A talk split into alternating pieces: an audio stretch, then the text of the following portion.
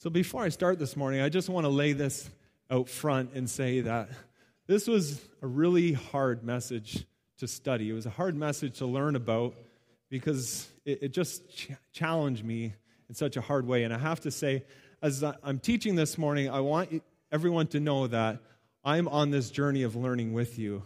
I, I'm far behind many of you, and I hope that as a church we can learn together this morning because it was it really challenged me and, and it really made me think differently.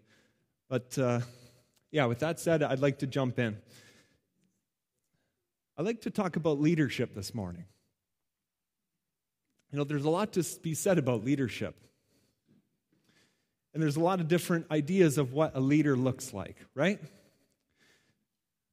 One Chinese philosopher by the name of Lao Tzu, he said that a leader is best when people barely know he exists. When his work is done, his aim is full, a good leader will say, I did it by myself. Does that sound like a good leader? That's what some might think is a good leader to be way out in front where no one can even hear you or follow you. Others, like businessman and writer Max De Pree, says the responsibility of a leader is to define reality. The last is to say thank you, and in between, like, our, like you said this morning, McKenna, is to be a servant in between is to be a servant. So you can see there's a lot of different ways to think about leadership and how to serve. But I would like to focus this morning is what the Bible says about leadership and get an understanding of who can be a leader, who can be a leader, what a leader needs to know in order to lead, and practically how does a leader do that. To, to learn about leadership, we're going to be looking at John 13 in the Bible. We're going to be looking at one of my favorite characters in the Bible. We talked about that. It's Peter. Peter's just such an interesting character in the Bible.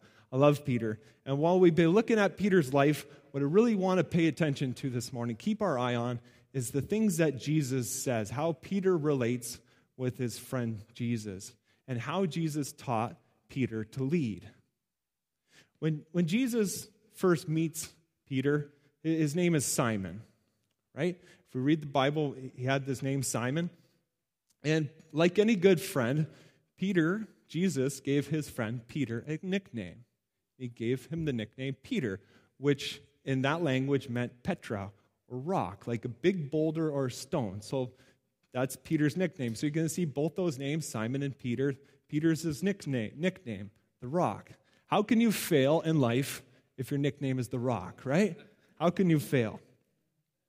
This is a good name for Peter because he's hard headed, he's brash, vacillating, and undependable. Peter loved to jump into things with both feet and then back out, you know, when things weren't going his way. Everyone knows someone like Peter. Peter's blue collar, rough, outspoken guy. Even though Peter was a real piece of work with some real issues, our very real Jesus says, says this in Matthew 16, 17, he will use Peter to lead his church. In fact, he says he would use people like Peter to build his church on them. He would use people like Peter. When Jesus says he will use Peter to lead in his church, it's important to point out that Jesus was not talking about leading a building with a steeple or leading a school gym. It's impossible to lead a building. Jesus was talking about leading people, right? That's a church. Uh, Jesus' definition of the church is the body of believers, of people who come together and serve in a community.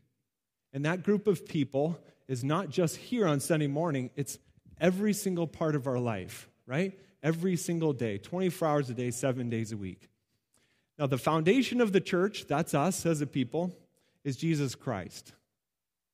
So the church belongs to God, and He will grow His church by His Spirit for His good purpose. But if we know anything about the life of Jesus, we learn that He uses people just like Peter to lead in the church. So when Jesus says he will use Peter to lead in this church, he's also saying that's true, but he's also saying, I will use people just like Peter, that's us, to lead in the church. And that's where I want to camp out a little bit this morning and find out how Jesus wants Peter to lead and what kind of people does Jesus pick to lead in his church? And if I could, I get get your put your hands up. Well, I'll participate in this, even the kids. I'm going to ask a question first. and to see if you have anything in common with Peter. Now, the, the first one is Is anyone here hard headed? I'm going to put my hand up because I can be, oh man, we learned something about our community. Jeff's got both hands up. I'm going to put my hand up. I'm hard headed. You know, if you're hard headed, you're just like Peter.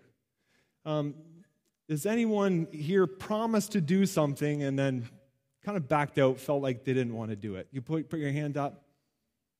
Yeah? Okay. Yeah. Does anyone, let's do an easier one. Does anyone like fishing? Put your hand up. Oh, Peter was a fisherman. He loved fishing. Um, you don't have to put your hands up for this, but has anyone been in prison? Peter was in prison. He was in prison for the gospel. So we can see probably everyone had their hand up. We can relate with Peter, right? And the interesting is, thing is that God wants to use you. He wants to use us to lead his church. He wants to use people just like Peter to build and serve, lead in his church. So now you might be thinking, okay, if Jesus wants me to lead, what do I do? What does a Christian leader look like? Or maybe you're not even a Christian. Maybe this is Christianity is just something you're f- trying to figure out. Maybe you're saying, what, is, what does a leader look like? You, we can learn from this. I'm glad you asked. Let's look at how Jesus taught Peter to lead. Um, Hours before Jesus' death, like we've seen in the examples this morning that we did with the kids, Jesus is down on his knees. He's washing his disciples' feet, right? And he says, Now that I, your Lord and teacher, have washed your feet, you should also wash each other's feet. I've set you an example so that you should do as I have done for you.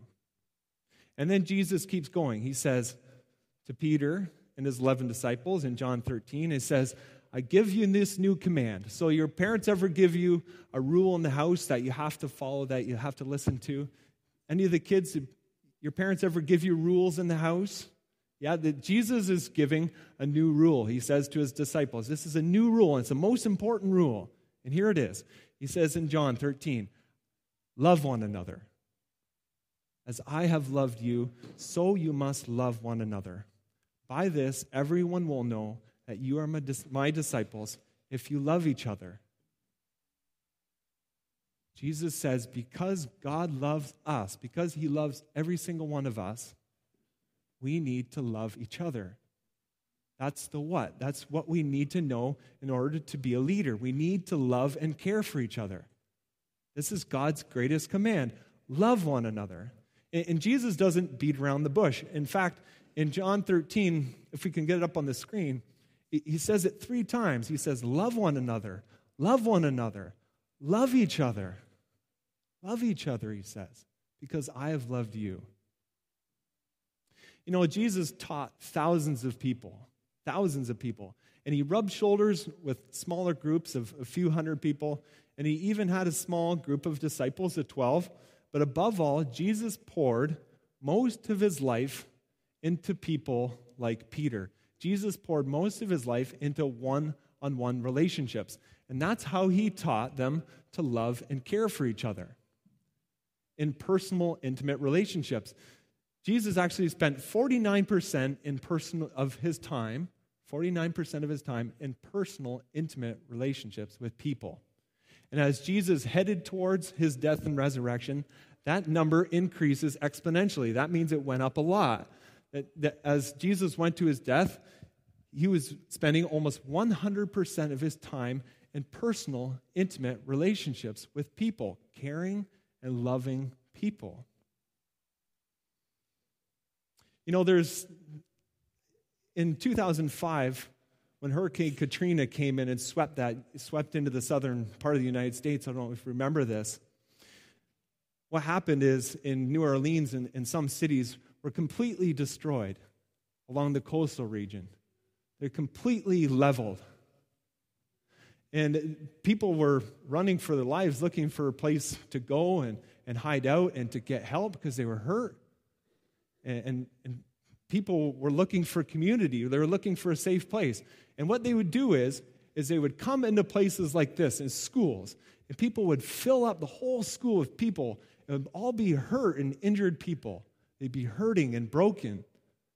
And Red Cross would go in, and a doctor would come in, and he would walk in through the front door, all the hurt people, and he would start helping all the people, bandaging them up and helping them and, and caring for people. And one day, a, news reporter asked the doctor, he says, The room is full of people. It's a full gym. How do you help everyone? How is it that you can help everyone? The doctor said, It's simple. You start with one person. And that's what Jesus did when he lead. He cared and loved for people in intimate relationships, in one on one relationships. You know, Jesus could have used flash mobs, huge groups of people. He could have used businesses, government to spread the love and hope of the gospel. He could have used them to lead, but he didn't. Why? Because the God of the universe and his son Jesus Christ are about relationships. And God wants to be in a personal, intimate relationship with us, with you, with me. He wants to be in a personal relationship with us. And our relational God wants us to be in personal relationships with people, even with our faults, even if we're hard headed, even with all of our baggage. He wants us to connect in community. Now, I have to tell you something. This isn't us, it's no one here. Maybe it's other churches. But they tend to think that successful leadership is dependent on size, it's dependent on the size of your audience, right? Again, not us, but other churches have a corporate church model where they think you could walk into a building like the doctor and just put a bandage around everybody, right? You can't do that, though. You need, you need to be one on one. They think that you, can, you have to think big. You, you have to grow your ministry. You have to be perfect. You have to do all the right things. But Jesus' vision for leadership was quite dif- different. Uh, Greg Ogden, in his book, Transforming Discipleship, says Jesus had a vision for leadership of a different sort. Jesus had enough vision to think small. There it is. What he means is the irony in that in our attempt to reach the masses, through mass means, we have failed to train people the masses could emulate. So, what he's saying is, as we attempt to lead people, we don't have anyone that people want to follow. So, as we think about leadership, and we think we're leading in our community, are we worth following? Are we someone who lives a life 24 hours a day, seven days a week, that people want to follow?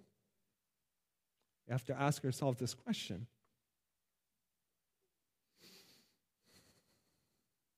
So Jesus teaches us and shows us that he wants to use me and you.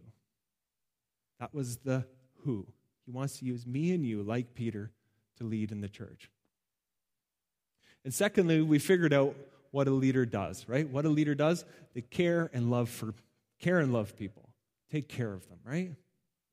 But I have to tell you, the who and what are really important things. They're really, really important to know about leadership. But we can crumple them up, throw them in the garbage, if we don't have the most important leadership quality of all. The most important of all. I want to keep reading in John and look at what it is. Right after his teaching about loving and caring for people, Peter and his disciples get in a fight about who's the best disciple in the whole wide world. They start getting in a fight. He completely missed the point. He starts fighting with other disciples, and they're saying, you know, who, who would sit at the right hand of Jesus, and they're fighting about who's the best. And, and then later on, Jesus says, uh, pardon me, Peter says to Jesus, Yeah, I'll follow you. I'll, I'll, I'll let you lead my life, Lord. I'll be a leader.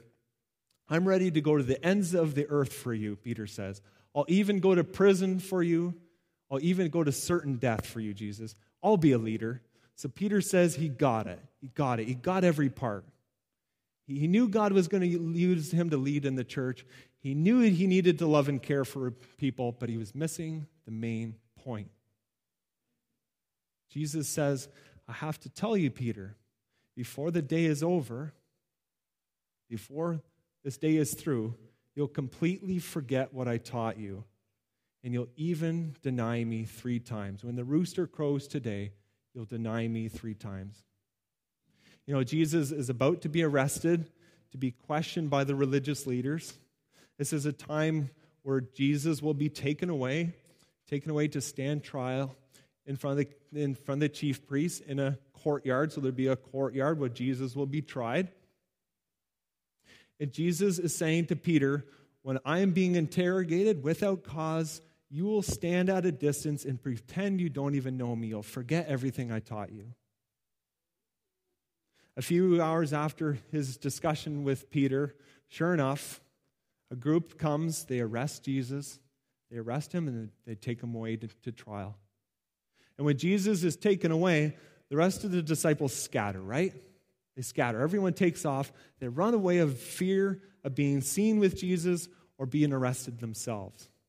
But Peter follows far enough behind, doesn't identify himself with Jesus, but follows far enough behind not to be seen to the place where Jesus is questioned about his ministry, where Jesus is questioned about his ministry and his life. As Peter moves closer to get a closer look at Jesus, and I want to read the story in Luke today. When they seized Jesus, remember they took him away to be tried. They, they seized him and took him away to a house of the high priest. Peter followed at a distance. And when some were there, had kindled a fire in the middle of the courtyard and sat down together, Peter sat down with them. So Peter's sitting there with them. A servant girl saw him seated there, and the ser- and servant girl saw him seated there in the firelight. She looked closely at him and said, This man was with him. This guy was with Jesus. But he denied it. He said, Woman, I don't know what you're talking about. I don't know Jesus. A little later, someone else saw him and said, You also are one of them. You're one of Jesus' disciples. I know it. I've seen you with him. Man, I am not, Peter replied. But about an hour later, another asserted, Certainly this fellow was with him, for he was he's a Galilean. I know I seen him hanging out with those disciples, and they were hanging out with Jesus. Peter replied, Man, I don't know what you're talking about. Just as he was speaking, the rooster crowed. The Lord turned. Remember, Jesus in the courtyard. They were just far enough away that Peter could see Jesus. The Lord Jesus turned and looked straight at Peter. They met eye to eye. Then Peter remembered the word that Jesus had spoken to him Before the rooster crows today, you will disown me three times. And he went outside. Peter went outside and he wept bitterly. Peter weeps bitterly. Peter falls down on his knees, is completely destroyed. Completely destroyed. He realizes that he just denied his Savior and Lord. And he weeps bitterly.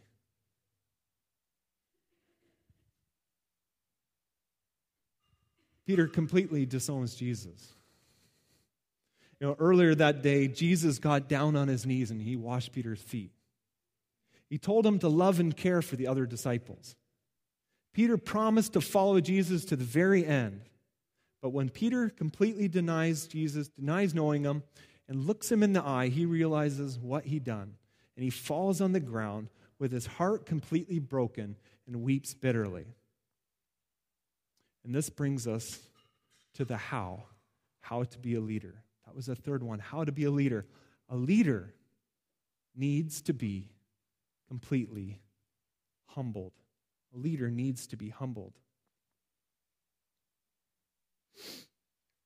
We have to be willing to give up every single part of our heart and mind to God and say, I need you, Lord. I need you to heal my heart that's split in two. Now, when we see Peter on his knees, weeping bitterly, we see the true Peter. We don't see him for his hard headedness. We don't see him for his denial. We don't see him as the great leader of the church.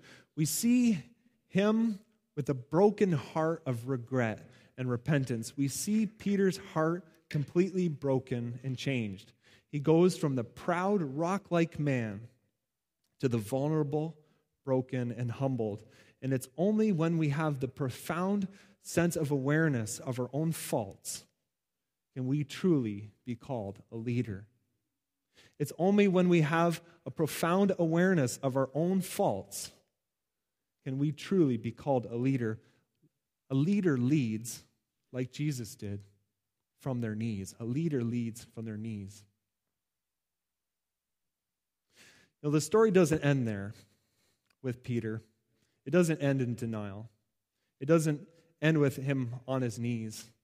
That's just the beginning. After Jesus' death and resurrection, after Jesus goes to the cross and dies for every single one of us and Peter, he's raised to life in, in glory. And Jesus spends some time on earth before he goes to heaven with his disciples. And he spends intimate relationship with his disciples.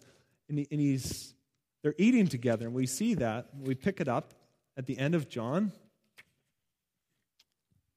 21 and verse 15, where Jesus reinstates Peter.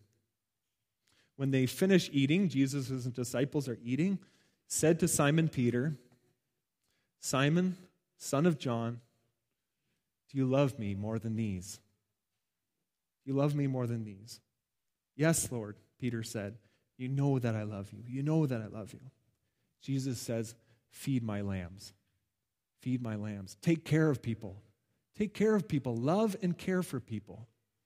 I want to build my church on you, Peter. I want you to lead and serve my church. In order to do that, take care of my lambs, feed my sheep.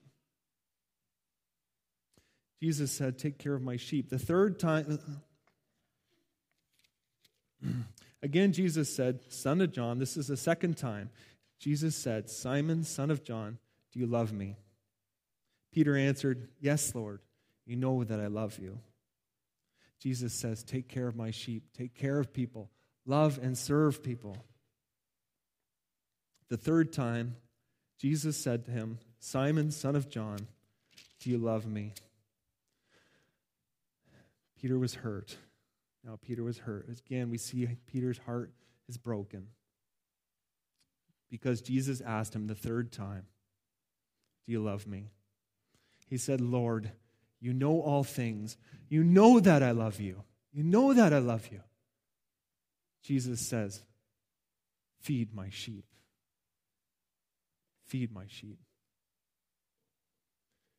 Jesus teaches us and shows us, every single one of us, that he wants us, like Peter, to lead and serve in the church. We figured out what a leader does. What does a leader do? They care and love for people, right? And then the most important one, most important of all, is that a leader needs to have that sense of awareness of their own faults. We can only be truly called a leader when we're aware of our own brokenness. A leader leads on their knees. We have to be willing to say, I need you, Lord. I can't do this myself. A leader needs to be humble. Jesus says, Feed my sheep, take care of people. It's only when we can only do that when we do it in complete humility. Let's pray.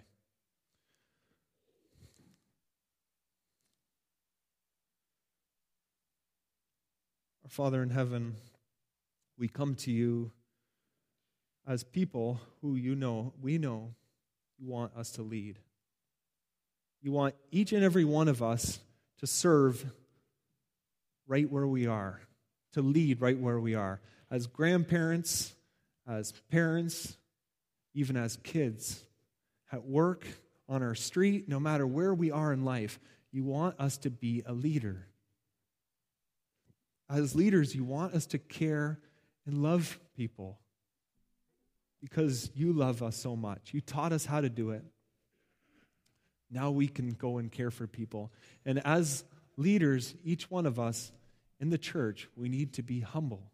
I need to be humble. Teach me to be humble. Teach us as a church to be humble. Teach us to be aware of our brokenness and to bring our brokenness to you. And when we do, we know, like you did for Peter, as you reinstated him, you told him that you loved him, that you forgive him, that you died for him, you gave your life for him and for us, even when we mess up, so that we can lead humbly, that we can lead caring and broken. Now, now we can lead strong because we're broken in you.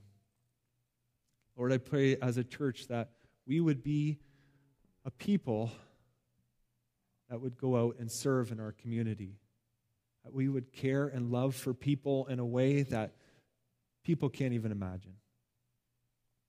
And I pray that most of all, we would do it on our knees, that we would be willing to give up our role and our position and be able to fall on our knees to care for people. Because you, being very God, did that for us. Pray this in Jesus' name. Amen.